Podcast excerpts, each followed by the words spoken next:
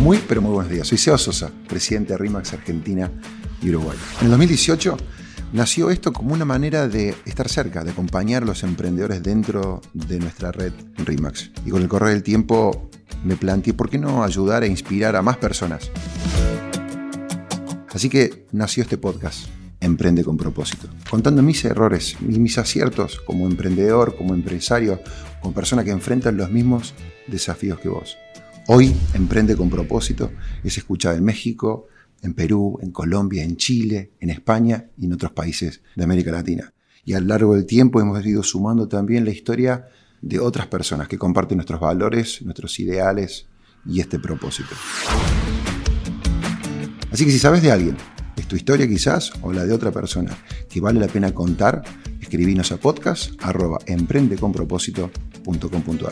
Y para los que les gusta ver, pueden ver una versión cortita en nuestro canal de YouTube, Emprende con propósito. Podcast número 138, todo comienza en el colegio. El título de hoy se lo tengo que agradecer a, a Valentina, a Valen Pedriel, a quien le conté muy por arriba algo que quiero compartir con ustedes hoy, y ahí dijo, ella me miró y me dice, entonces a la larga todo empieza en el cole. Y de ahí viene este título. Hace unos meses eh, viajamos a, la provincia de Entre Ríos.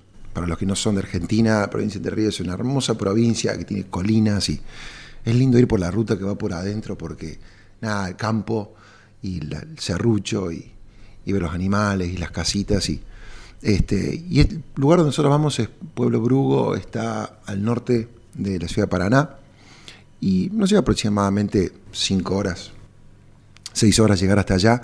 Y es una localidad muy pequeña, 2.000 habitantes, típica, ¿no es cierto? Plaza en el medio, la municipalidad, la iglesia, la escuela, que esto, que el otro.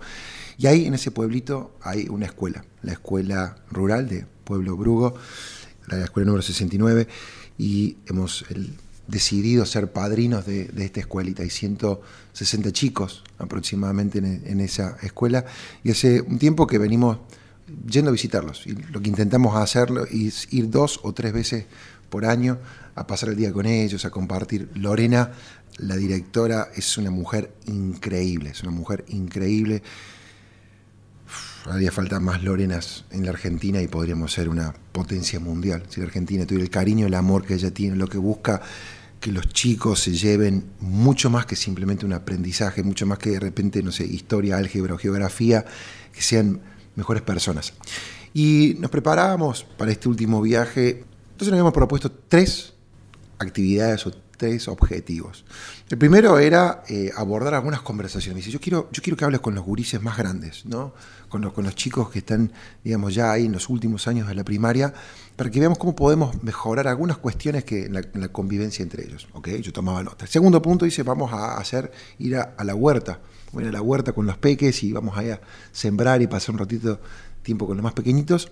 Y en tercer lugar, habíamos marcado que íbamos a pasar un tiempo con los padres de los niños más grandes, a tomar un café, a merendar con ellos y a conversar un rato. Así que llegamos allá a Pueblo Brugo, hicimos las tres actividades. La verdad que fue, muy lindo, nos pasamos muy, muy lindo. Por supuesto que tengo mucho espacio para mejorar como, como docente y, no estaría fácil. Yo me imagino pensar, digo, yo cómo habré sido yo cuando tenía esa edad, cuesta un montón acaparar la atención de los chicos, ¿no? Entonces en la primera actividad básicamente nos dividimos, estaba Claudio, y, y, Doti en una de las aulas, y yo estaba con Angelo, eh, y estaba conmigo también Nahuel, de, de, Rosario, y estábamos, yo nos habíamos dividido en, en, dos aulas. Nos pusimos a hablar de valores, abordando algunos de los temas que Lore quería que tocáramos con los chicos. Y en un momento dado, cuando veía que me costaba de repente, este, digamos, por dónde entro en la conversación, le hago una pregunta a los chicos. Le digo, chicos, ¿quiénes son los que se sacan mejor notas en las clases? Y todos señalaron Brandon y Byron. Y fue como, todos se pusieron de acuerdo. Entonces yo volví a preguntar, insistí, y, y, seguían yendo los deditos hacia el mismo lugar. Entonces la pregunta que yo, mientras que tenía la atención de ellos, ¿y qué hacen ellos distintos? Y viste, algunos me miraban así como para arriba y decían, bueno, pero estudian, otros decían, se esfuerzan un poco más, le ponen gana. Y la siguiente pregunta que yo hago es, digo, les pregunto, le digo, ¿y dónde se sientan ellos? Y es como que, bueno, se sientan juntos y se sientan ahí y señalan. Entonces, elijamos con quién nos sentamos, en qué banco nos sentamos. ¿Quiénes son las personas que están al lado O sea, va, a contagiarnos. Y no necesariamente tenemos que copiarnos de la tarea, lo que estoy diciendo de la tarea, pero simplemente su comportamiento, la conducta nos va a contagiar. Todo se contagia, todo lo que nosotros hacemos, la gente que nos rodeamos, somos influenciados. Intenté con esto un poco rescatar algo que aprendí yo después de mucho tiempo mi vieja me enseñó me acuerdo lo que mi vieja luchó, ¿no es cierto? Porque todos los días llegaba acá y decía, hoy no voy mal, no quiero, mañana no quiero ir a la escuela, mañana no es una porquería, historia no sirve para nada, geografía no sirve para nada. Yo nunca, ¿para qué, qué me importa saber quién vive en Ghana? ¿No es cierto? No tengo ni idea quién vive en Ghana. O sea, ¿para qué necesito saber yo esto? Y mi vieja se sentaba, ¿no es cierto? Me ayudaba. Y otra de las cosas que además del tiempo y el cariño que mamá puso e invirtió en mí, era esta cuestión de ver quién eran mis amigos con quién pasaba tiempo. Esto es lo que yo le decía a los chicos, ¿no? Yo decía, lo que influye, lo que impacta, lo que contagia en nosotros, las personas con las que compartimos ese banco. Me acordaba yo de mi época y me trasladó de repente a esta cuestión de que, no, lo mismo, o sea, daría la sensación de que hay una cuestión gradual, ¿no? O sea, los que sientan adelante sacan buenas notas y después para atrás y los que estamos atrás somos buenos armando avioncito, ¿no es cierto? Y tirando, pegando chicle abajo de la mesa o tirándole tiza, ¿no es cierto?, a, la profe. Buscá sentarte adelante. Si vas a, te inscribís para ir a un seminario, un congreso, lo que fuera, buscás sentarse adelante, se ve mejor, se aprecia mejor. Por eso será que también, viste que muchas veces cuando a veces vamos a un lugar, las butacas adelante cuestan más caro, por algo será.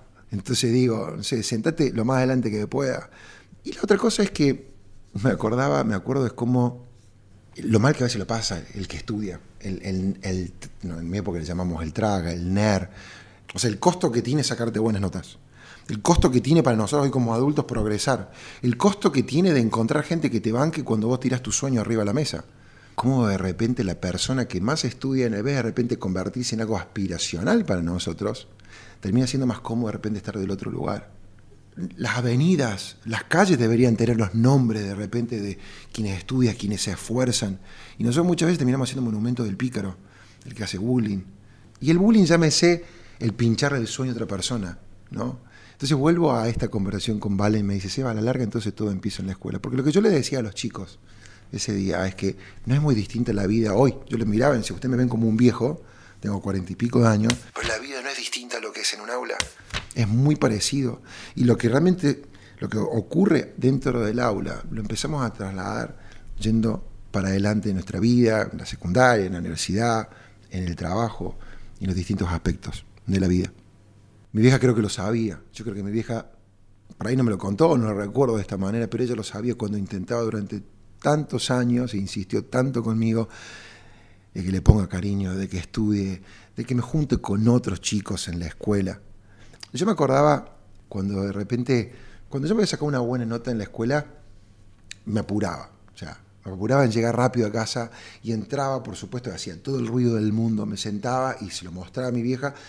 Si no se acordaba, se lo mostraba y decía, mira, mi boletín de notas, ¿no? mira mi calificación, mira lo que me saqué hoy. Y era yo me saqué, o sea, yo tomaba total autoría y propiedad de esa situación. Es, mira cómo me fue a mí. Ahora, cuando no me iba bien, cuando de repente o sea, había sacado una mala nota, era totalmente distinto. O sea, a veces procrastinaba, sería, ¿no es cierto? Intentaba no llegar a casa nunca. Si había caído el sol, muchísimo mejor. Si me quedaba en la casa un amigo, le mandaba, en aquel entonces no había mensaje texto, lo que fuera, llamaba a casa, viejo, no voy a volver. Y trataba de entrar en puntito de pie y que la vieja no se acuerde que había tenido examen ese día antes. Ahora, si ella me preguntaba, lo cual nunca se olvidaba, mamá, y me decía, ¿cómo te fue hoy en el examen? Ahora fíjense usted cómo ya de chicos aprendemos a utilizar dos vocabularios totalmente distintos. El profe nos bochó a todos. O sea, para mostrar que me había ido bien era totalmente responsabilidad mía y cuando de repente no me había ido bien, ahora de repente el malo del profesor había mandado a todo el mundo a pasear, salvo probablemente a Brandon y a Byron. Ellos seguramente que les había ido bien en la escuela. En un mismo año que mi vieja tanto sembró, sembró, sembró, invirtió en mí, de vuelta pasé a ser uno de los mejores, mejores calificaciones. Y la maestra, la profe, tanto dudaba, tanto dudaba de mí, que me acuerdo que me hacía rendir solo en el aula y de manera oral, porque estaba convencida de que yo estaba copiando. Así que gracias a Dios mi vieja no claudicó, no abandonó. Y yo se hago esta pregunta, ¿no? ¿Dónde, ¿Dónde estaría si no hubiera sido por esa dedicación, ese esfuerzo y el trabajo que me enseñan mis padres? A mí me enseñaron cosas que en ese entonces no me estaba dando cuenta, pero que forman parte de esa cultura de trabajo, de esa persona que soy yo. Y lo intentábamos, intentaba compartirlo con los padres, diciéndole, o sea, lo importante que es para ellos, lo importante que es la, tarea de una madre, de un padre, lo importante que los hijos vean en nosotros todo eso que quisiéramos que, que fuera. Yo personalmente, si bien recuerdo todo esto hoy, claramente uno no lo valora en su momento. Y cierro con esto. Lo dije anteriormente y lo repito. Si tenés hijos, ellos observan. No escuchan porque están demasiado ocupados viendo lo que haces. Sé vos, el, adulto y la persona, el emprendedor, el ciudadano, la persona que vos querés que tus hijos sean. Eh, a mí, mis padres han marcado mi vida. Por supuesto que después a lo largo de la vida, el recorrido, este, he ido aprendiendo y sumando otras cosas a la mochila. ¿no? Así que de eso se trata. Eso se trató aquella conversación que disparó un café con, con Valentina, a quien le mando un beso grande, y aquella charla con los chicos en público. Elijamos con quién nos sentamos, en qué banco nos sentamos. Lo que influye, lo que impacta, lo que contagia en nosotros las personas con las que compartimos ese banco. La vida no es distinta a lo que es en un aula. Esto es todo por hoy. Si viste en esto valor, si de algo de esto te llegó y te parece que vale la pena contagiar a otros, hacerlo rodar. Un beso grande y recordá, como decimos acá, desde este rincón, abraza un propósito, desafía al mundo e inspira a otros. Seba Sosa y esto fue Emprende con propósito.